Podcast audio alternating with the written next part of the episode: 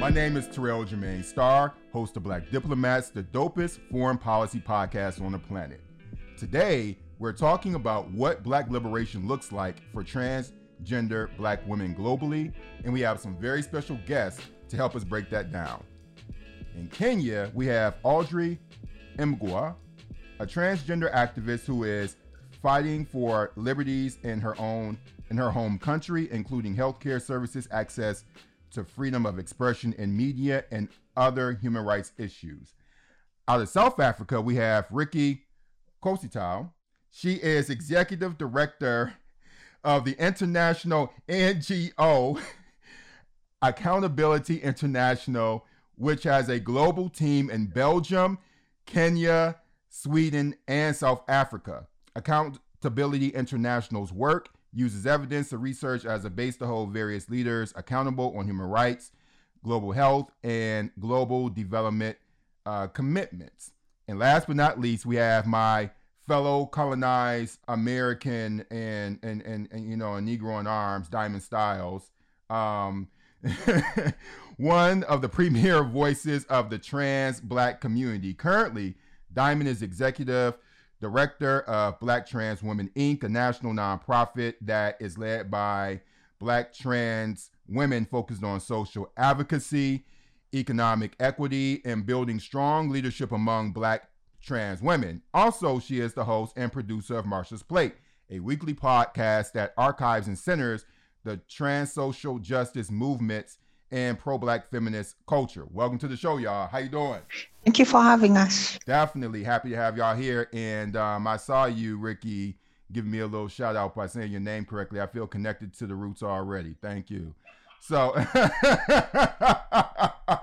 so um, I already introduced y'all, but I'm just going to open up by having y'all to give an extended introduction to my audience about what you all do in your respective countries and about yourselves and things that we ought to, you know, some just a few minutes to talk about, you know, who we what we should know about you. And so um, I'll start with Audrey. Thank you for having me. Um, my name is Audrey. I live in Kenya. Uh, Kenya is on the eastern side of Africa. I am a transgender woman that is male to female, transgender. I, I am a researcher working with the transgender community here in Kenya. My work involves uh, undertaking research initiatives uh, so that uh, we are able to use um, evidence in our advocacy and uh, litigation work. I work with the Transgender Education and Advocacy, which is an NGO. It's an international NGO registered here in Kenya. It's an international, the first international trans-led, transgender-led NGO in Africa, registered in Kenya. Uh, our other work involves, uh, on top of media and research, involves uh, uh, change of providing legal aid to transgender people who want to change their names or photographs and uh, gender mark. Uh, it is a bit difficult here in Kenya.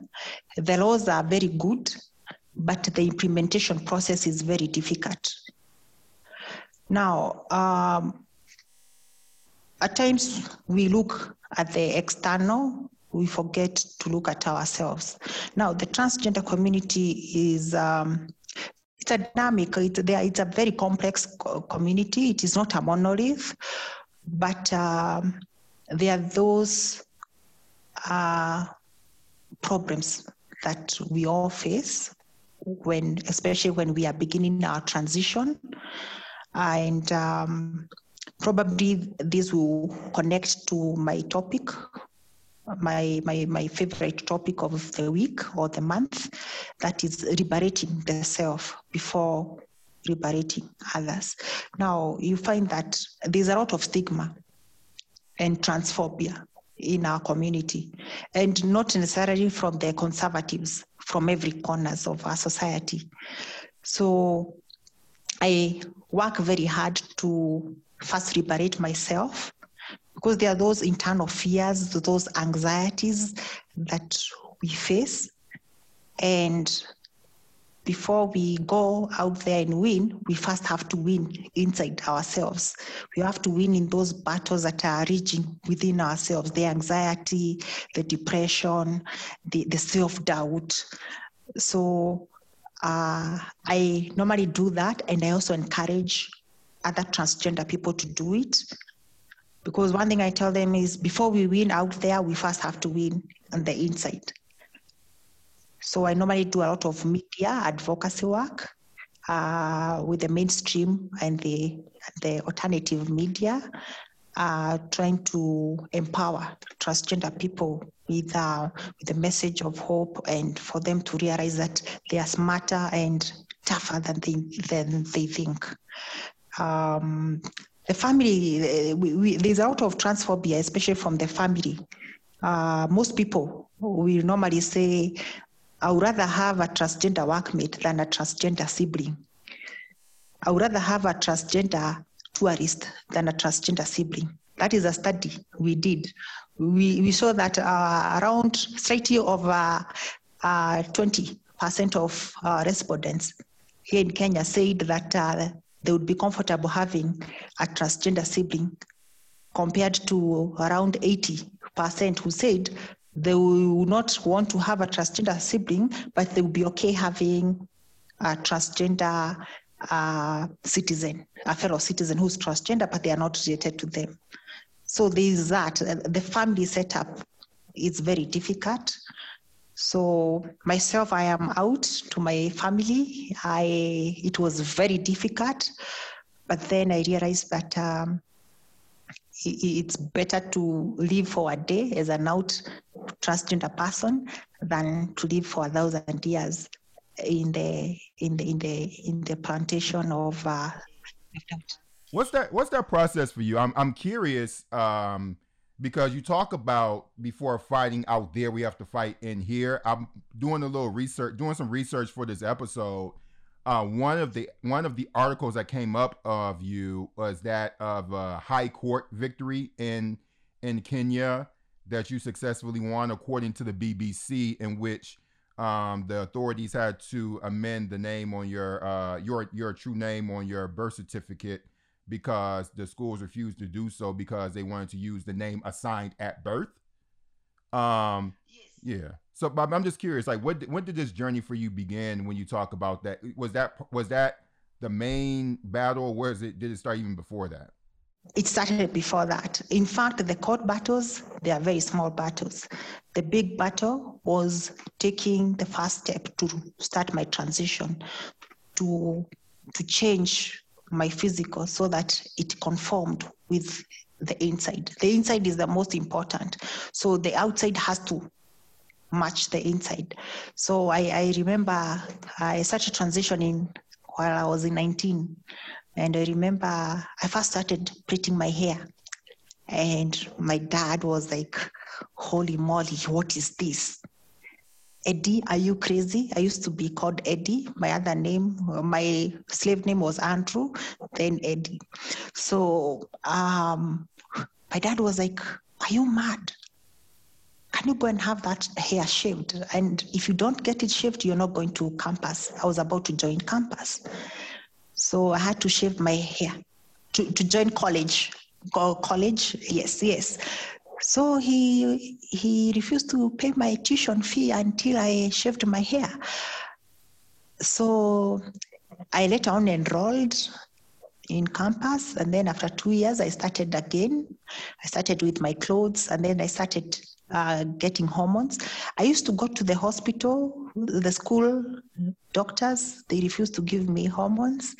So I used to get myself the hormones and I would inject. And then um, later on, after campus, I, uh, after college, getting a job was very difficult.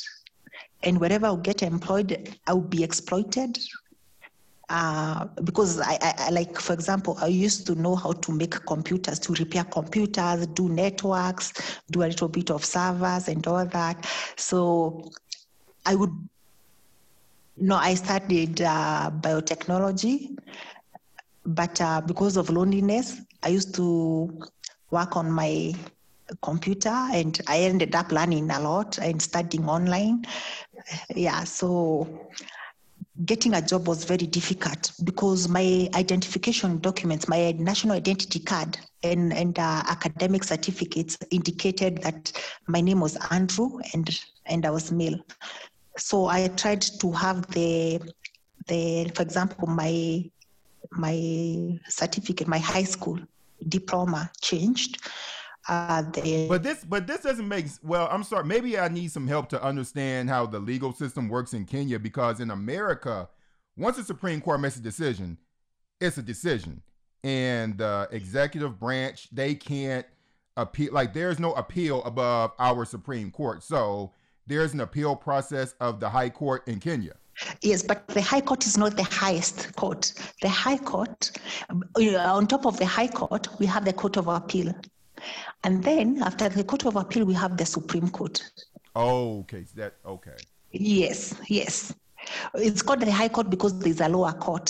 So the Court of Appeal and the Supreme Court came after after the High Court was the apex court. So it used to be known as the High Court. So we now had a Court of Appeal, and then we had now in 2013, 20, not 2012 there, 2010, we had now had the Supreme Court. Yes. So we filed other cases like for change of names in national identity cards. We won. We even registering the NGO I work with. Uh, the state, the government had refused for no particular reason, because there is nothing in Kenya that says being transgender is illegal, but they had refused. So we went to court and we went to the High Court and in 2014 we won. They still refused to issue uh, me with the registration certificate. So in 2017 I went to the High Court to have the government officer in charge of that um, uh, imprisoned for contempt of court. That's when he issued us with a certificate. So we also had a problem with police officers. Back back in the days before 2013, police officers used to arrest transgender people. They take them to the police station, beat them up, strip them, even call the media to for them to to take photos and to get videos which will be aired in TV. And no one used to think it is it is illegal and inhumane and a violation of rights. So in 2013 we went to court after one of my transgender sisters was uh, was beaten up in a police station and we won and she was even compensated uh, for damages uh, yeah but we we could not have done this if we had not won in the battles that are within us. Out of the, the big battles are within us, taking that first step, going and getting the clothes that you are comfortable with, applying for change of name, uh, seeking medical uh, services, healthcare services related to gender reassignment. Those are the battles. Even getting from bed, there are times it's even hard to get out of bed uh, and going to a police station to get a transgender person out. But uh, get taking that deep breath and throwing the blankets away and pushing your feet on the ground and standing up and starting the day. Those are the small, or rather the big, the small big fights that make the difference. Definitely. I, I thank you so much. We'll, we'll come back to you. I want to uh, let Diamond chime in, um, talk about herself. I know who you are, obviously, but um, yeah, just introduce us to you know to uh, introduce uh, introduce yourself and if you have any you know if you have any thoughts on what Audrey said, you know, if you see any similarities between her story and yours. Wow. So I'm, I'm Diamond Stylz. Um, as you said, I'm the executive director, director of Black Trans Women Inc. And what Aubrey said, Audrey, right? Yes.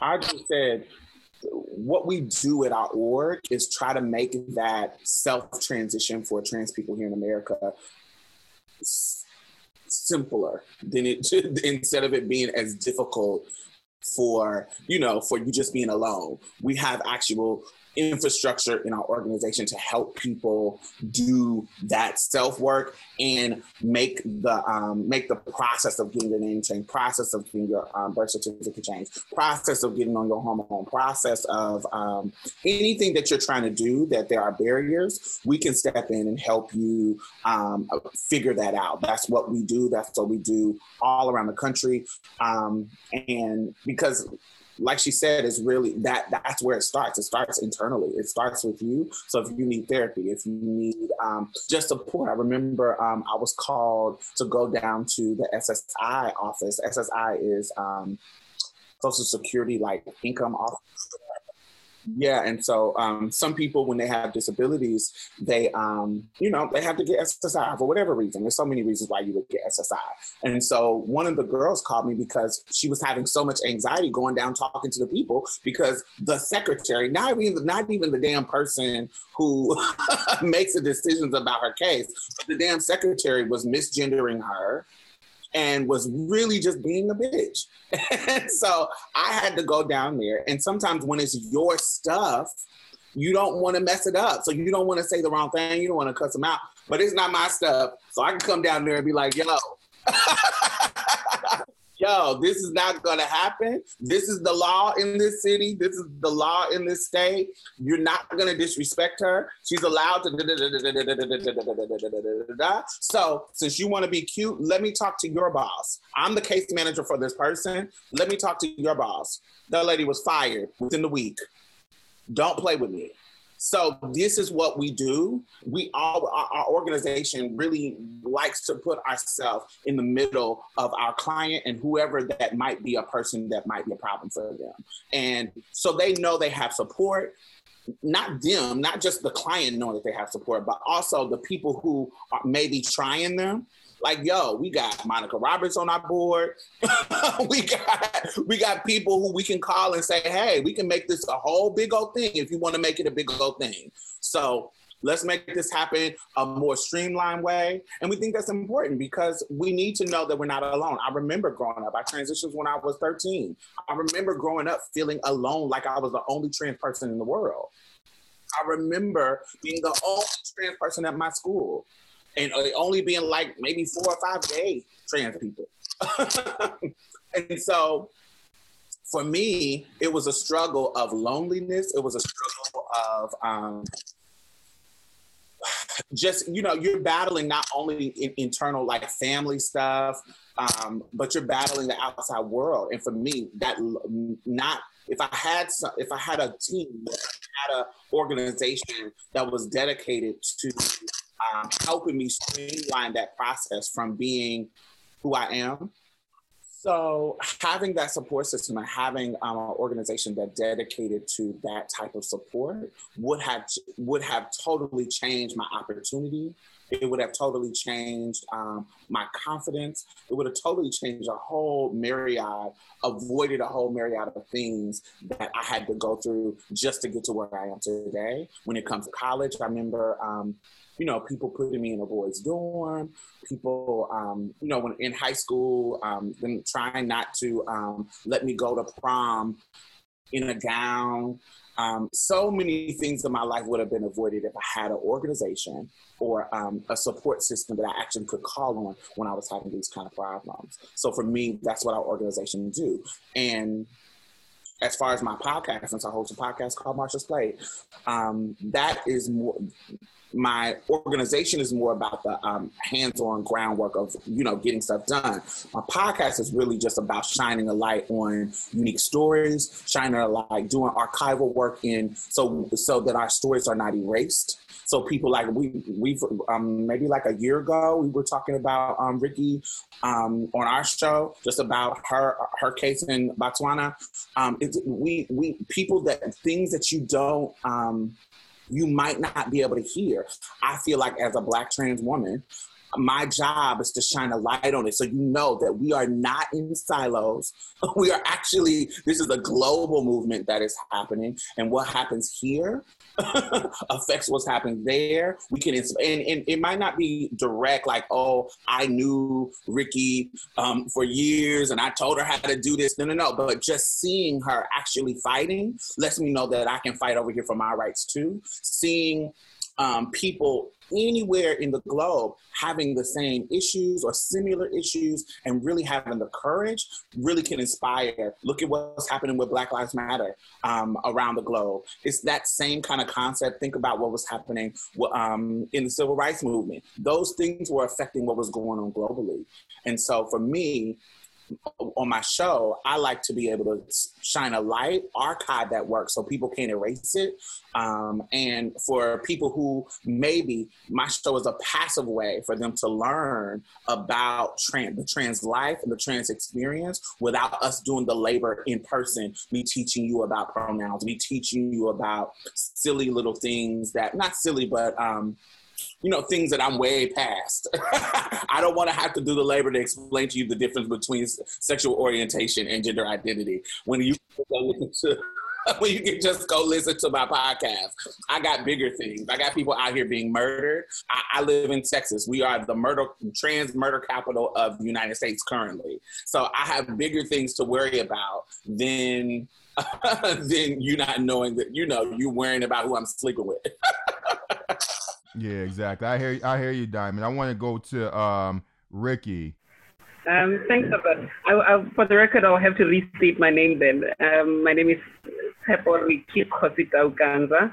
Um, is a Setswana name, just so to be able to give a bit of clarity where the name comes from.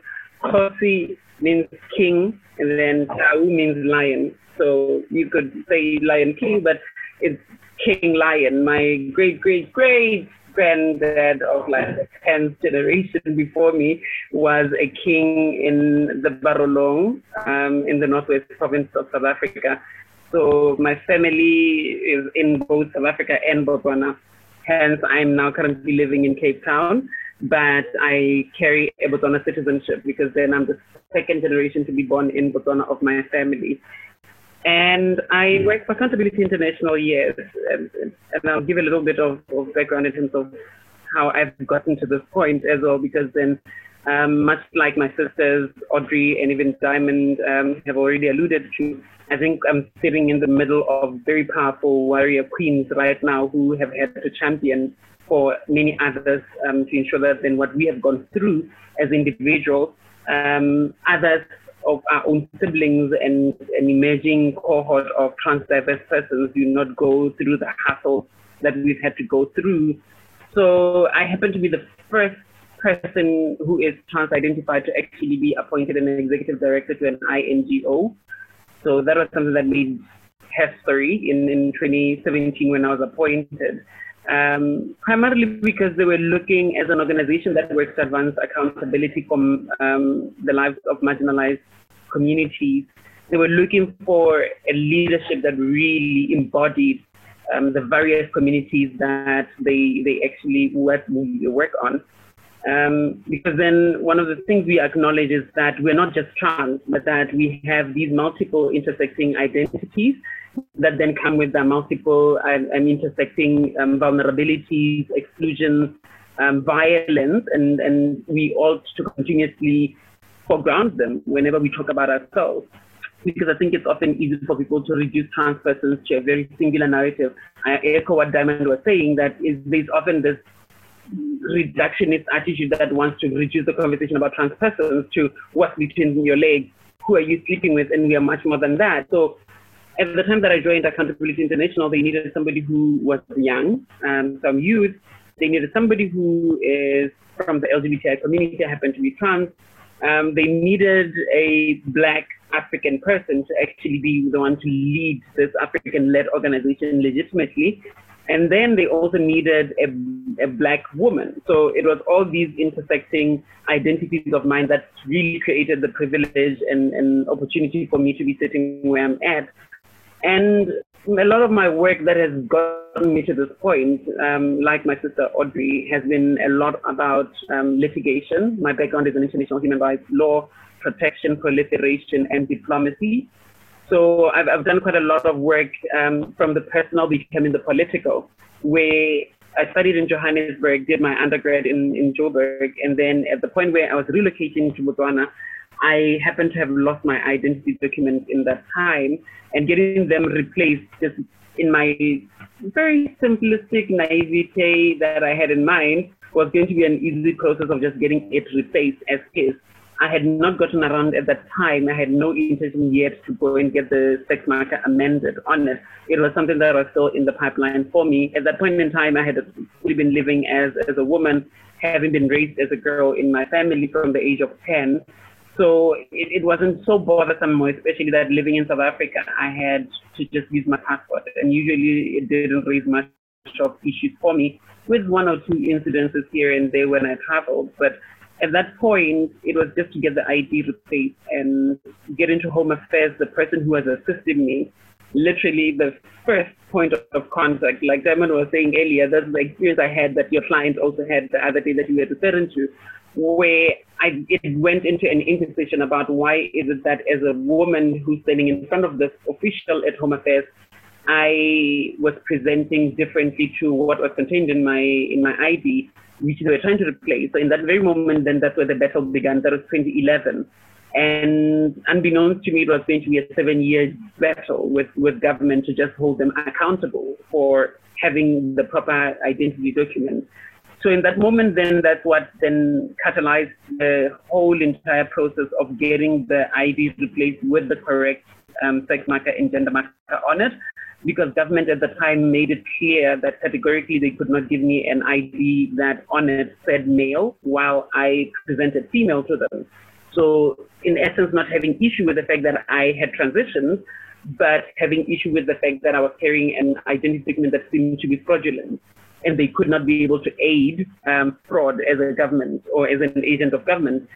So instead of being able to help me administratively, where they have been able to do that for intersex individuals before, with trans persons, there was a discrimination um, in terms of not allowing us to be able to get that kind of administrative support from the department itself of civil and national registration. So I, I had to go and get a court order so that's how the battle then began in, in taking the step to now seek legal representation in Botswana. I couldn't go and represent myself, so I had to seek legal representation in order to be able to attain this court order. It was a back and forth battle with government. At one point, the Attorney General had indicated in the heads of arguments that they would be abiding by the court's decision. In some part, while we were sitting in court for roll call at some point in 2015, um, a little scrap paper just came about, was passed to my lawyer while we were sitting there. Um, case number being called, Kgositau versus Attorney General and the rest. And they had now decided that they were going to oppose. So the person said to us that I've just received orders from the office that we are now opposing. Oh, okay. So we've had to go back and refile because now they had to go and refile everything in terms of what their heads of arguments were going to be now opposing. Because for two years they had let us believe that no, we will not be opposing. Um, whatever court decision comes out of the matter, we will abide. So that led us to another two-year battle again of now dealing with a patriarchal system that made it difficult for a woman judge who was assigned to my matter fearing having to set precedents because this was the first case um, in the country that was heard before the, the High Court. So there was two similar matters. Um, I had a friend who's anonymous who was also seeking his gender marker to be amended. So we're friends. And at the time, even in 2014, 2015, government had used another tactic to demand that our matters be consolidated.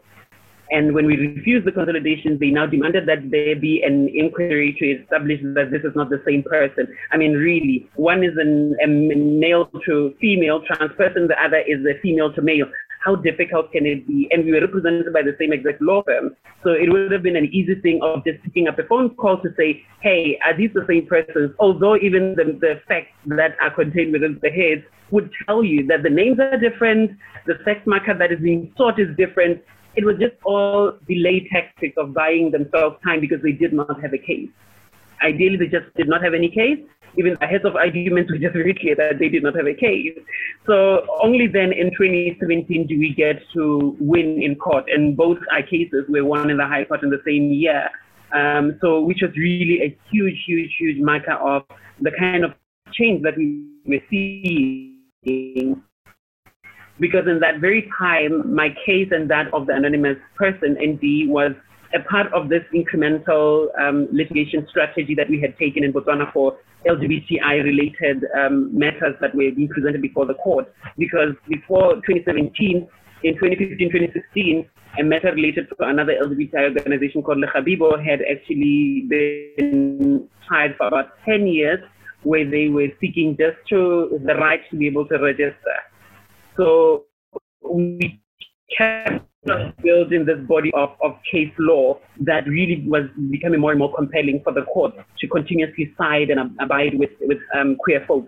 So part of that was ideally on my part only but a stepping stone towards getting towards legal and policy reform in Botswana, to getting an overhaul of existing statutes to ensure that they were trans inclusive and to make that to ensure that they were very sensitive towards um, diversity and transformation.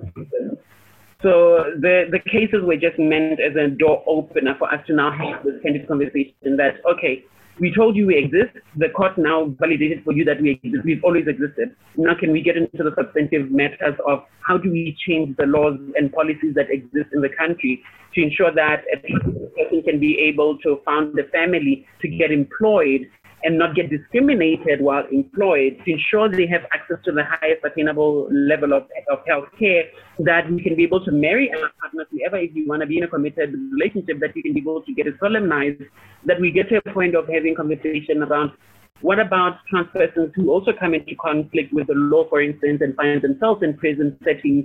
How do we ensure they're also protected and they're affirmed in this kind of context? So this was just a door opener for the myriad ways in which our our lives were really, really prohibited and inhibited by a lack of acknowledgement of our existence and the constitutional protection of our human rights. But over that, um, being that accountability is something that I hold very personally, um, it's, it's, very dear to me, both at a personal and a professional side of things and it always requires of us to produce the evidence that is needed. Um, so it's why then I working for AI, as we call it in short, in using um, evidence to be able to back up our advocacy why is it that we need to actually include trans persons in our policies, in our developmental agenda setting, because if we continuously exclude trans persons, then we fail to meet all these ambitious targets, your global targets of 2030, um, the UN AIDS and HIV global health related targets to be able to end HIV and AIDS by 2030. Those are the high in the sky if we fail to continuously be sensitive to, to the LGBTI, particularly the person. I think what's extraordinary about the three of you is that in your respective countries, you've done you've had and you've had to set a legal precedent just to exist who you just to exist as who you are, which is something that I don't think like very few people ever have to do. I mean, we as black people, I mean, we have that experience under white supremacy, but it's it's it's but your experiences are there's an extra layer is that of gender.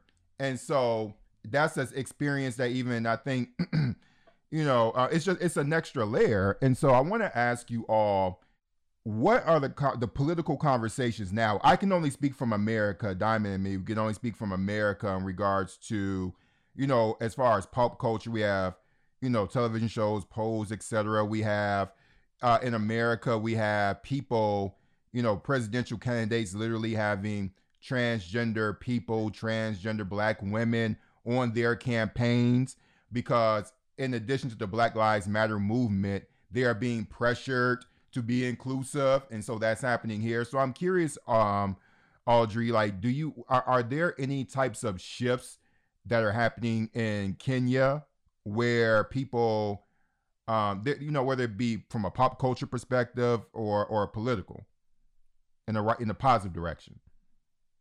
I don't want to say we have a lot of uh, uh, uh, political activities going on. Uh, and probably it's because of what I said. That unless we first uh, win on the inside, we won't be able to win on the outside. Currently, we only have one transgender person who does TV shows and interviews and all that unless we're able to come out and engage the society without hiding the transgender part, we are not moving anywhere. We will not be able to go to our homes during Christmas and meet our relatives and see our grandparents. Because when people stay in towns, in the big cities like Nairobi and Mombasa and Kisumu, they stay there and they hide and they stay in they, they live in stealth and that has, they, they live in stealth. They no one can tell they're transgender. They hide that part.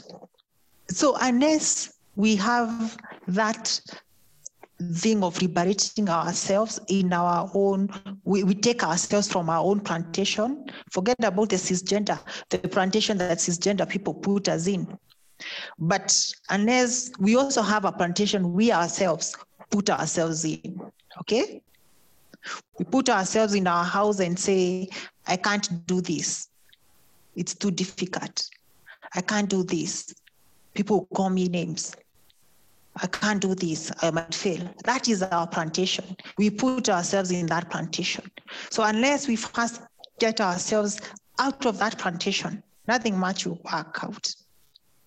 But unfortunately, I don't want to say they failed. Maybe it's me who failed. I've not maybe been able to to inspire enough transgender people to come out in the public and engage the public as who they really are without hiding the transgender component.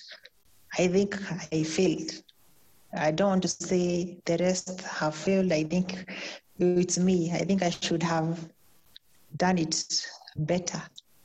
But maybe I don't think that it's a I don't think that it's a failure though. I think that um, I remember when I was younger, although I didn't see like examples when I was growing up, in my mind, I felt like once I got older, I started to meet people who were actually on the same journey at the same time as me. I just didn't see them. And because, and they thought that they were lonely, they thought that they were the only ones too. So I think just when somebody comes to the light, like when somebody is ready to come to the light and they can Google, like I can literally search Kenya transgender activist, and your name pops up immediately.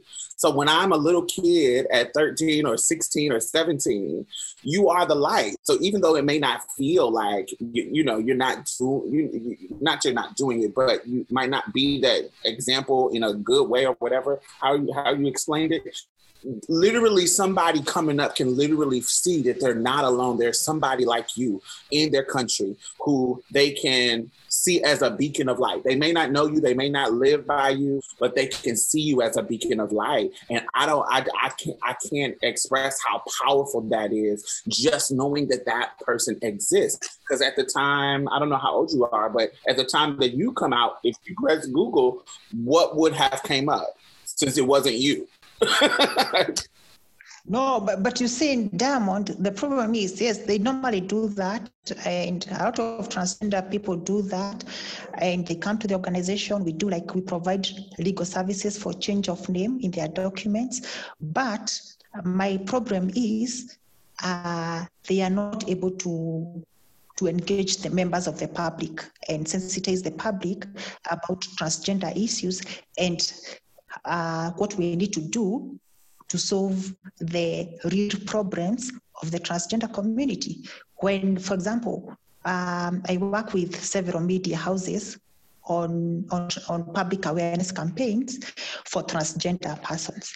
Now, a journalist will tell me, we want to talk to other transgender people and I will talk to them and you know like beg them let's do this let's do this. And they say i'm i'm afraid i'm scared. I don't want my picture to appear my face to appear in the newspaper because i might get attacked because my parents might know what is going on because my relatives will get to know i'm transgender and they might uh, reject me. So that part, I I feel maybe I didn't inspire them the right way. Uh, uh, I don't know. I think I failed in a way. Uh, maybe you win some, you you you lose some. I, I think. I think for me, I, I echo and thanks for that, Audrey. I mean, it, it's it's a bit of burden of responsibility that as I guess, pioneers or pathfinders we have to, to carry on our backs or continuously wondering, have we given enough? Have we done enough? Is what we're doing good enough at this point? And I want to affirm you, my sister, you are doing incredible work. Like like Diamond was saying, when when you place yourself out there in the line of fire, um, as you have done in, in the Kenyan context, and for a greater part for what you have done uh, reverberates with the rest of the continent, because some of your own on case law is what we've even referenced in some of my own litigation. So you might not immediately see the, the change or transformation that you wish to be able to see in your lifetime, but it's those kind of seeds of change that you have planted. Because, like David is saying, we grew up at a time where there was no role model we, we didn't have any other picture of ourselves. There wasn't somebody to put out there. And just the thought of knowing there's somebody like me out there and a young person who might still be afraid right now, but still conjuring that kind of strength, that kind of audacity to be bold about themselves, you are a reference point trust me, no matter that they're still in that scared phase, it's all those circumstances that still need to be dealt with. But you are a reference point for them that they think about Audrey when they wake up that it's actually possible. It's not easy. But I don't want them to do that. I, I want them. I want them to take over. Uh, uh, Ricky, you guys, you girls and guys, you need to understand. We know. We know. You, you need to understand that I've aged.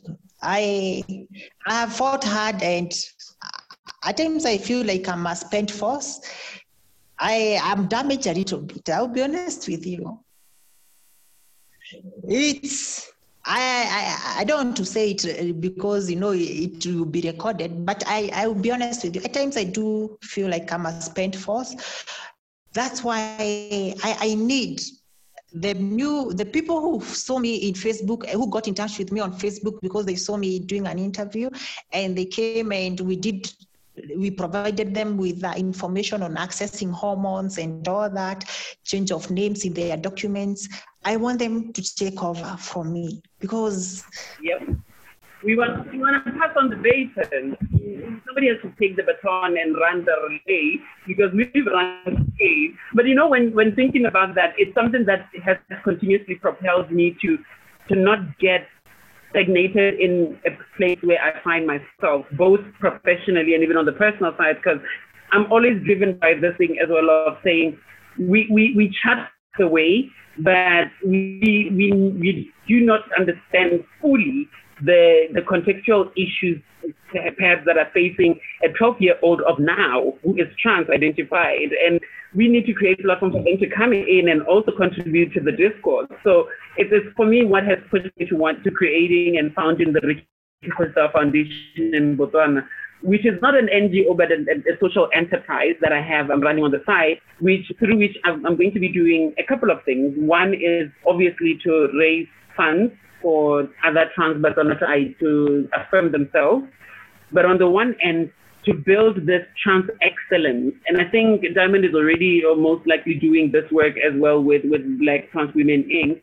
Um, and building this trans excellence and this strong trans cohort of powerful young women behind us who ideally can be able to go into places and go and also change um, the narrative in spaces that they find themselves in. And I think that's the burden of responsibility on us. How are we mentoring? How are we succession planning?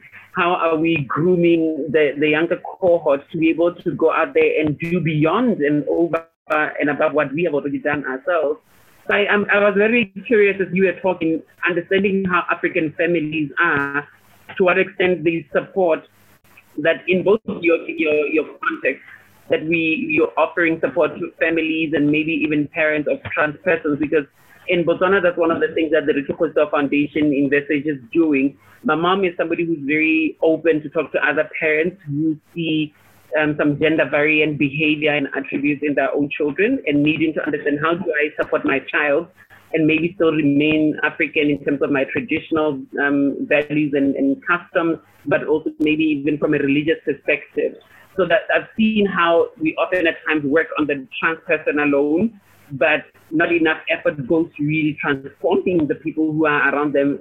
Well, of course, other people are just really big dots that will never be able to transform, but where it is um, able to be done, to what extent you've been finding that um, experience, if you have any with so for us particularly, so we've had a conference for about um, 10 years. We started in 2011, so this one will be our 10th in 2021. Um, and we have every every year that we have a conference, we have a, pro- a program track specifically for parents to come and actually come in and learn Trans 101, to learn about how to get their children on hormones, what doctors, because we have a whole resource list for them to go to, particularly here in Texas, that here you go, this is what you can do. These are affirming therapists that you can get the paperwork you need and information you need. We already have it. We have already done the legwork for them to make, like we like I said earlier, to make their situation more streamlined and easier so they're not they don't have to do the legwork and deal with the frustration and anxiety of dealing with those kind of things. So you don't know how many times parents have come. I remember this lady um, she was a black woman and she this black woman she came in she didn't have her child with her and so we're sitting in our in our group. We're like, why is this random cis woman in here with us? And you know, we're like, hey, how you doing? Um, and she was like, so I have a trans child and I don't accept them, but I love my baby and I don't want to them feel. Oh shit! So I'm sorry. she said, I don't want to make them feel like I hate them. I don't want to make them feel like I hate them because before I get to the point where my child doesn't love me anymore. I want to fix this shit within me. And so me here, seeing a woman come to us about that let me know the power that we have and we were able to sit down and talk to her and so she brought her child the next year to our conference and they come every year and their relationship has grown and been beautiful. And it's just a, it's a perfect example of the work that we don't we didn't know she was coming in. We didn't know that she was coming in for us to help her. But if we didn't have a platform if we didn't have the space if we didn't if we didn't have those tireless nights if we didn't have those times where we felt like we didn't have a successor we didn't have you know what I'm saying? If we did, if we weren't on the process of making this, whatever this we're trying to do, she wouldn't have, she wouldn't have the resource. So yeah, I get tired as hell. Yes, I, I want a damn successor. I want to go take a break sometimes, and I do. Sometimes you gotta say boom, but but you never know. I mean, Maya Angelou said this to um, Oprah one time. She was like, You're trying to build a legacy, but you don't know the expansiveness of your legacy. You won't know. It's impossible. You don't know who is watching. You don't know 10 years from now who it's going to affect. I'm pretty sure Fannie Lou Hamer um, didn't know what kind of inspiration she would have years later. When we talk about Audre Lorde, when we talk about um, Assata Shakur sitting sitting her ass up in um, Cuba, being an inspiration to so many people, you know, we, I'm pretty sure in the moment they didn't know when she was fucking almost getting shot by cops. you know, when they were really harassing her and had her in prison, she had to break out of prison. In the moment, they might not have known. They might have been tired. They might have been wore out, but we don't know how it's going to affect the world. And so for us, in my mind, I just feel like it's really important to um, you know exactly what you said to it, we can't just focus on us. It has to be a more expansive and broad um, strategy to get the families to get the people to get um, work to get um, um i remember we went out to actual we went out and scouted companies who actually wanted to be inclusive about their hiring. We had to really go out and ask hey do you want to include trans people in your work labor force? Like how can we do that? Let's do a job fair so you can y'all can come come and interview trans people and, you know, and hire them. Like sometimes you just got to do the work and that's a part of it. Is it tiring? Yes, absolutely. But um, you got to be more expansive. And I think, I think we do a good job in regards to connecting with families and doing that kind of work. I know Audrey, you're saying that we have to do, you know, we all have to work within ourselves, and you, you, you, you know, you spend a lot of time talking about that. But in your capacity as a media person, have you found any breakthroughs or any type of um, or any type of progress in how media in Kenya report on transgender people? Yeah, we have had uh, a huge, huge change uh, uh, in the way the media um, uh, publishes uh, things relating to transgender uh, it is better. Uh, back in uh, early 21st century, if a transgender person was arrested eh, or a, a person who was gender atypical, if they were arrested and taken to the police station, the media will report it. A homosexual man was arrested. Uh, a homosexual man was arrested pretending to be a housemaid. Right now, they stopped depicting, and I'm not saying being gay is bad, being gay is okay, but we always have that confusion of transgender and gay. So the media used to report anything transgender, they would report it as a gay issue. So uh, I've, I've been training uh, journalists.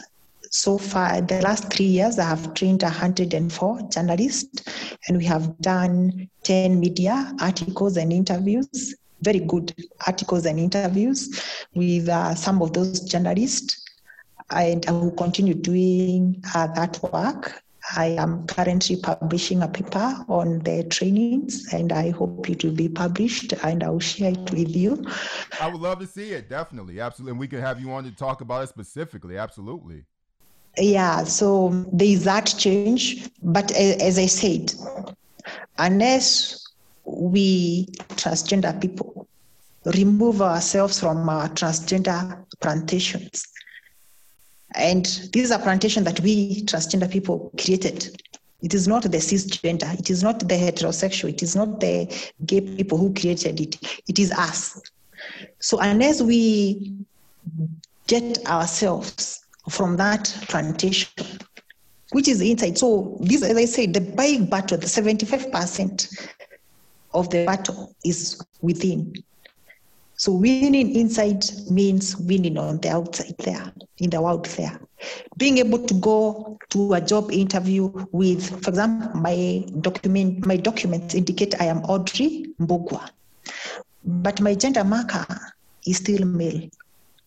I, I go, I travel to South Africa, to to Uganda, to Tanzania, to the US, to the UK, and at times I get asked, uh, there's a time I went to South Africa and an immigration officer asked me, uh, Madam, do you know there's a problem with your passport? And I asked, What problem? And like, it indicates you're male. And I was like, uh, You know, um, I had uh, been born and assigned to the male sex, transitioned to female. I am transgender. I've been trying to get the government to change it to either F or T, T for transgender, and they have refused and they just laugh and they now ask me questions about what is transgender you know uh, how is the situation in kenya how do you help somebody who is transgender how do you accommodate them let's say in our workplace. And it's in my in immigration officer in the airport. And I, I was like you know what? I will still take it as a positive, having that male gender marker, because it gives me, it presents opportunities for me to educate people. Because if I had an F, if I had an F, I would just pass in the line. Those people will not be empowered on issues of transgender. And I'm not saying everyone has to to buy into buy into the whole transgender thing, but mine is let us be respectful of diversity. Uh, let us uh, have a balance. I might not be a, a cisgender female, but if that is not, it is impossible to give me F in my female in my documents, then give me a T for transgender. In fact, I prefer to even have T for transgender in my documents rather than an F. Uh, because I still feel I'm not like a cisgender female. And I'm not saying all cisgender females are the same, but I, I love being transgender uh, to, and also to be identified as transgender. Even the media itself, the media is not going to change on their own. Parliament is not going to change on their own.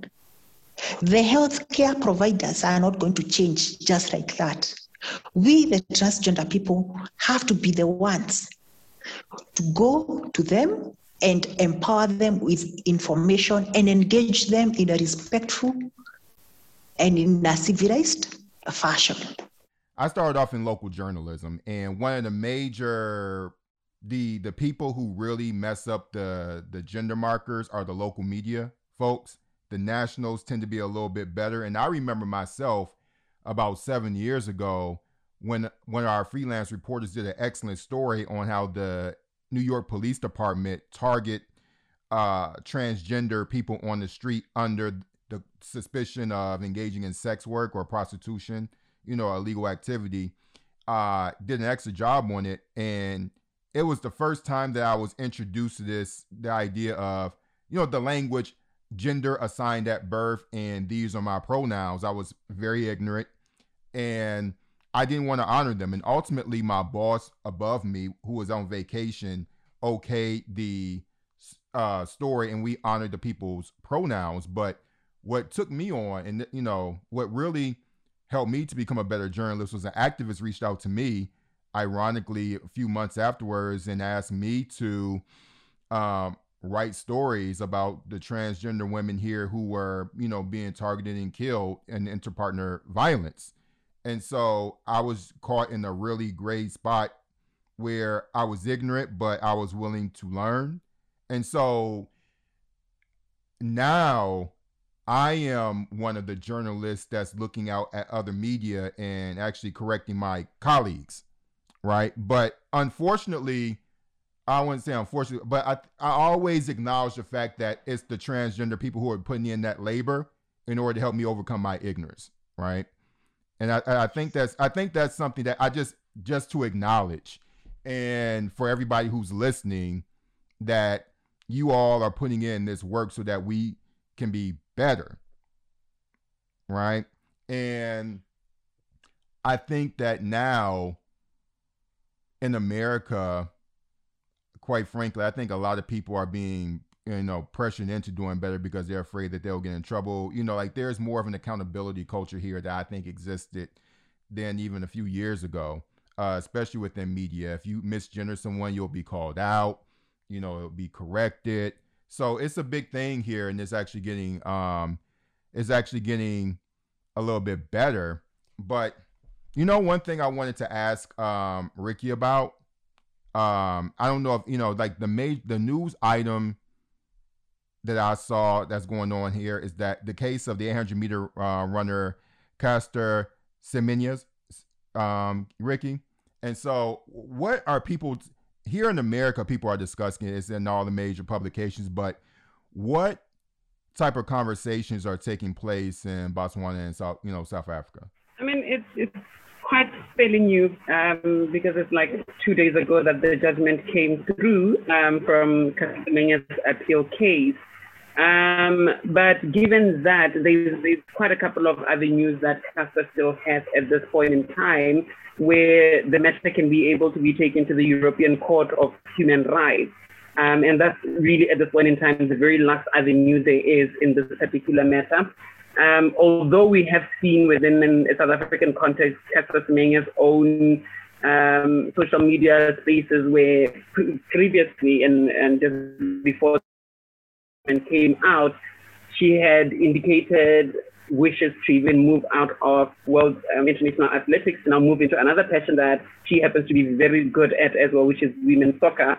Um, and that is something that she's also considering, which we're taking with a huge pack of salt, not even just a pinch, because it, it, it continuously is habituating this um, understanding that we have of the racist connotations towards black female elite athletes because she's not the first who has had these levels of chesticity that seemingly are raising issues. We've seen a lot of other Russian um, athletics um, uh, before in the same exact context and case that we can place Caster in, but they were not targeted. They were not unfairly treated as they have done with Caster. And question continuously becomes, is it just a thing or maybe it's a confusion of not only just being a queer woman where Caster is intersex and we know this categorically, but also being black and being excellent at what she does. And the intention thereof is to subdue black excellence. And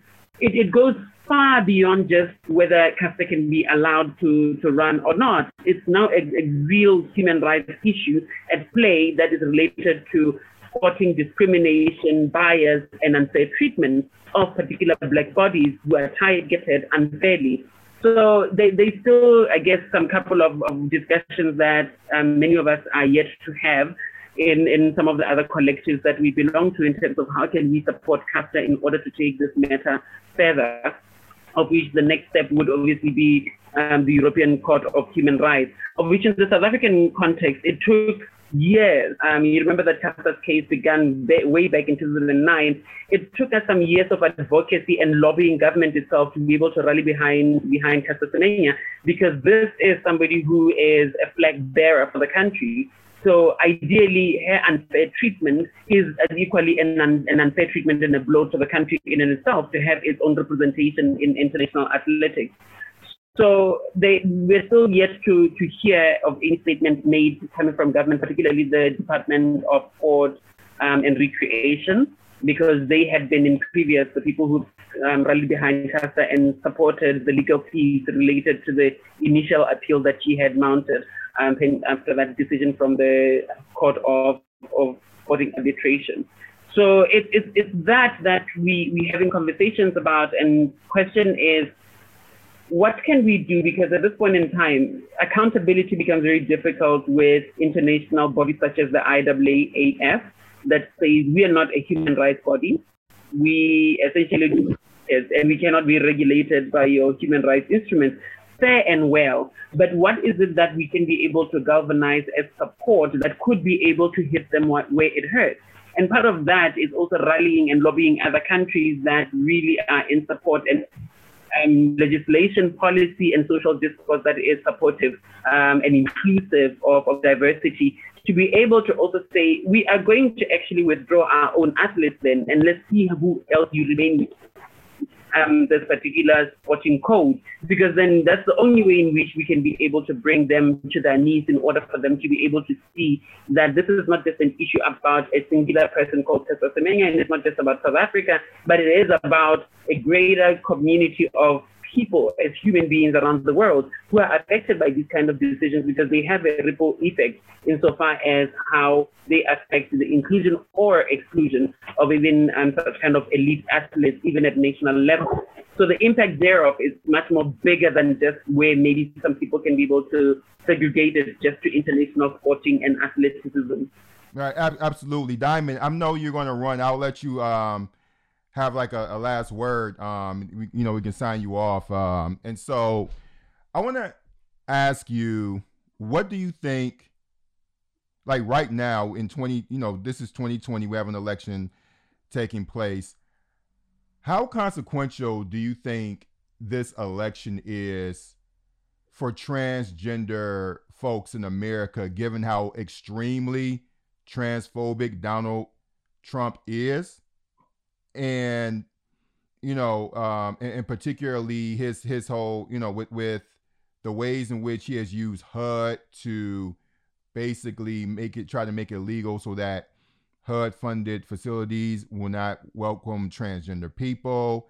Um, you have the Republicans who refuse to sign the, you know, the Equality Act. That would be an extension of the Supreme Court ruling that rules that you can no longer discriminate against somebody because they're trans. How consequential was 2020 for trans people here in America? I think we we really have to watch out for certain nuances in conversation and what's happening. I know right now Trump is being demonized and rightly so for all the trash stuff that he does and blah blah blah blah. But if you really if you remember back prior to his election in 2016, when Trump was asked about the trans issue, particularly around the bathroom, he was like, "What? I feel like they should be able to use the bathroom of their identity." People don't remember that, but he actually did say that. He was actually like, "What? Why is this an issue? Let them use the bathroom." Da da da. It wasn't until he got elected and his base, his trash base, was now he's conforming to even more right wing rhetoric because he wants to be uh, reelected. Like Trump, if we if you remember, he was more on the Democratic side like years ago. So what he's doing now is actually he's like he's like real mutable, and because he is a narcissist trying to stay in power, he is actually shifting more to the right than he has ever been because he knows that is what is going to get his base to rally behind him so he can, you know, be this amazing person better than Obama. So I, I wanted to, I want to kind of point that out too. But, um, you know, with the base being so trash, with um, this white lash of white supremacy um, that is happening because of Obama. We got to clock it is because of Obama and because of you know, just what he represented, what we're seeing now is a white lash. And so for us as a trans person, it is super, super detrimental because we we don't know when um, Ruth Bader Ginsburg is going to go up out of here. We don't know, um, you know, who who Donald Trump would be able to appoint to the Supreme Court. We we lucked up with this Supreme Court decision um, about the workforce discrimination because, you know, luckily Brett Kavanaugh and the other guy, I can't remember his name, but actually voted in our favor. We lucked up on that. we lucked up that they were able to um, look at it fairly and we actually won that particular case. But it's just the future for trans people is clear that they are trying to take away our rights. They are already doing it right now. They are trying to put um, um, uh, laws in, in, and, and practices and policies in, in position so that doctors can say on a religious basis, I don't want to I don't want to deal with the trans stuff because that's against my religion. They're literally are putting people in a position where they aren't able to get care simply based on them being trans. And we know the ramifications of that. We know because even right now, there are people who are living, particularly in rural areas, who who have doctors who are saying that without without the policy being in place. They're literally saying, I don't want to give you hormones. I don't believe in that. Even though right now, legally, that we have some protections, but he's lit- they're literally trying to put policy so they can have some legal way to say, no, I don't want to do this. And so we know the ramifications of that because people are already dealing with it. When we talk about in 1995, when um, Tyra Hunter was in a car accident and the EMTs took her clothes off and found out that she was trans and they stopped working on her. Your job is to get people to the hospital, take care of them until you get to the hospital so that people can survive. They literally stopped and said, Oh, this is a man. I'm not doing this. So much so that the bystanders had to say, Yo, this is a human being, and your job, our taxpayer money, is to pay you so you can take care of people. Tyra ended up dying because they did not work on her. And you are an emergency medical team.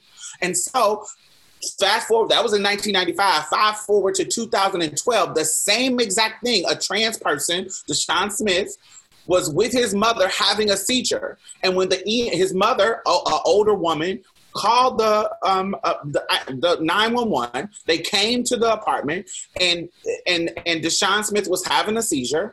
And when they found out that they were trans they stopped working on her so we, we know what it looks like when people don't care for your, your humanity. We know what it looks like. We have examples for decades of how people, when you don't care and you don't see us as human, it makes us more vulnerable to death. It makes us more vulnerable to violence. It makes us more vulnerable to things that we need as humans to be able to live and thrive and be happy and be healthy we know the ramifications of that. And so when people, when we have our government, we already have the stupid, ignorant people on the underbelly of the swamp of America treating us like shit. When we have our government solidifying that with policy, solidifying that with, um, you know, laws that does not protect us, it, it just put us in a whole other level of vulnerability. Absolutely. And my, fi- you know, um, to sign off, um, um, on a more positive note, what what what does liberation look like uh, for you, Audrey? Just in a short, just in a very briefly, just describe liberation. What does that feel like for you?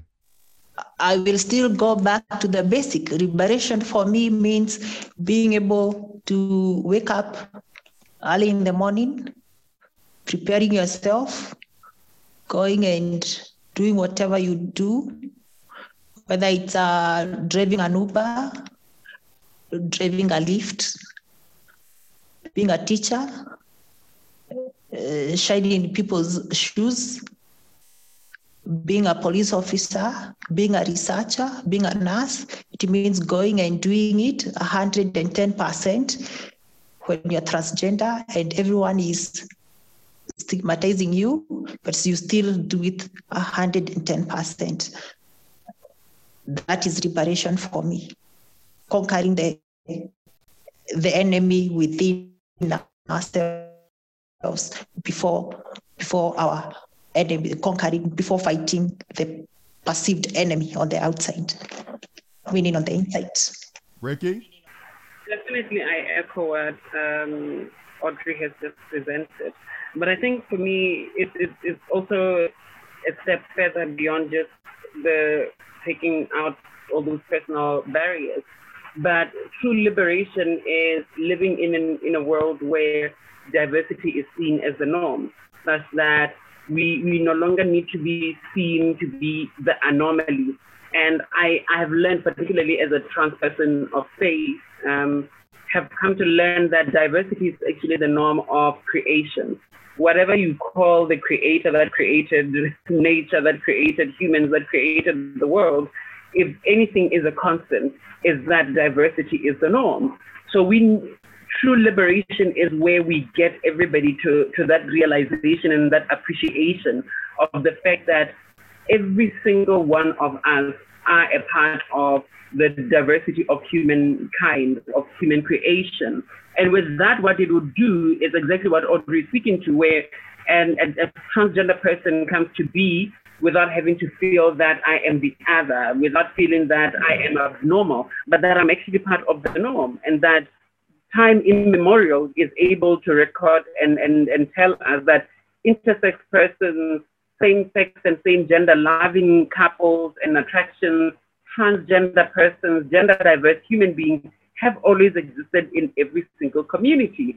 So we need to decolonize our minds and our thinking where the European colonizers have taught us that gender and sex were a binary, whereas many of our cultures actually do tell a different narrative about gender being something that was very fluid, gender being something that came beyond just the binary, where there were even in our vernacular terms that were used to refer to people like ourselves that my own great grandmother told me in Setswana that they had of a word that was even borrowed from Africans that denoted something called trasi. A trasi being somebody who was, it could be used derogatory, but I also continuously want to disempower the derogation that comes with it in order to claim it that it existed as, as vernacular. You go into into the, the Hausa and in the, into the Yoruba culture in, in Nigeria, there was words that existed, Yandodu, Adofuro, which denoted people who were male assigned, but they identified and expressed themselves as women. They could be taken as wives to other men. until the white men came into our shores and taught us that that was somewhat of a sin and aberration, we somehow lost track of the very truth of who we are as Africans. Uganda, which is one of the most homophobic countries right now, had the King Mwanga II, who happened to be to love other men. Prior to colonialism, this was a man who loved other men and he was a king and he was respected and revered and nobody called in, um, him with derogatory name. He was accepted as a king who loved other men for his own sexual partners.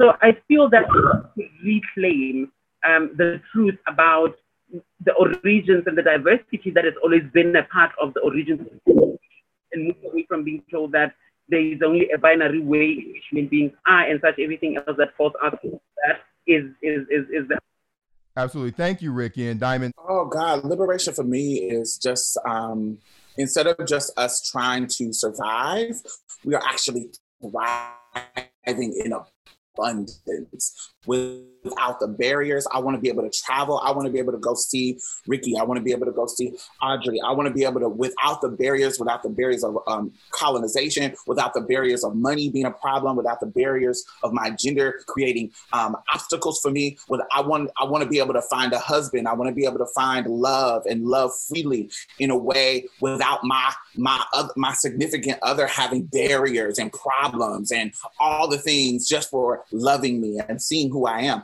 I want to be able to thrive in anything that I want to do that makes me happy. That's what's liberation to me. I want racism to stop. I want sexism to stop. I want misogyny to stop. I want all the things that are barriers and hurdles for me that has been long standing hurdles for me and my ancestors. I want them all to be down so we can thrive in abundance. That is what liberation is for me. And thank you very much, y'all. And so we um, thank you for this very liberating conversation. We all did a show. Thank you all for coming in in your various time zones. We appreciate it. And this is another episode of Black Diplomats. Thank you. Thank you, darlings. Bye bye.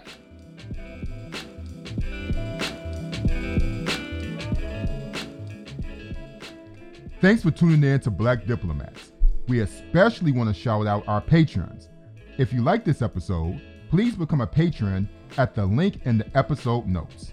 Also, rate and subscribe to Black Diplomats on your favorite podcast platform. The intro and outro music is brought to you by my fellow Detroiter, Tall Black Guy.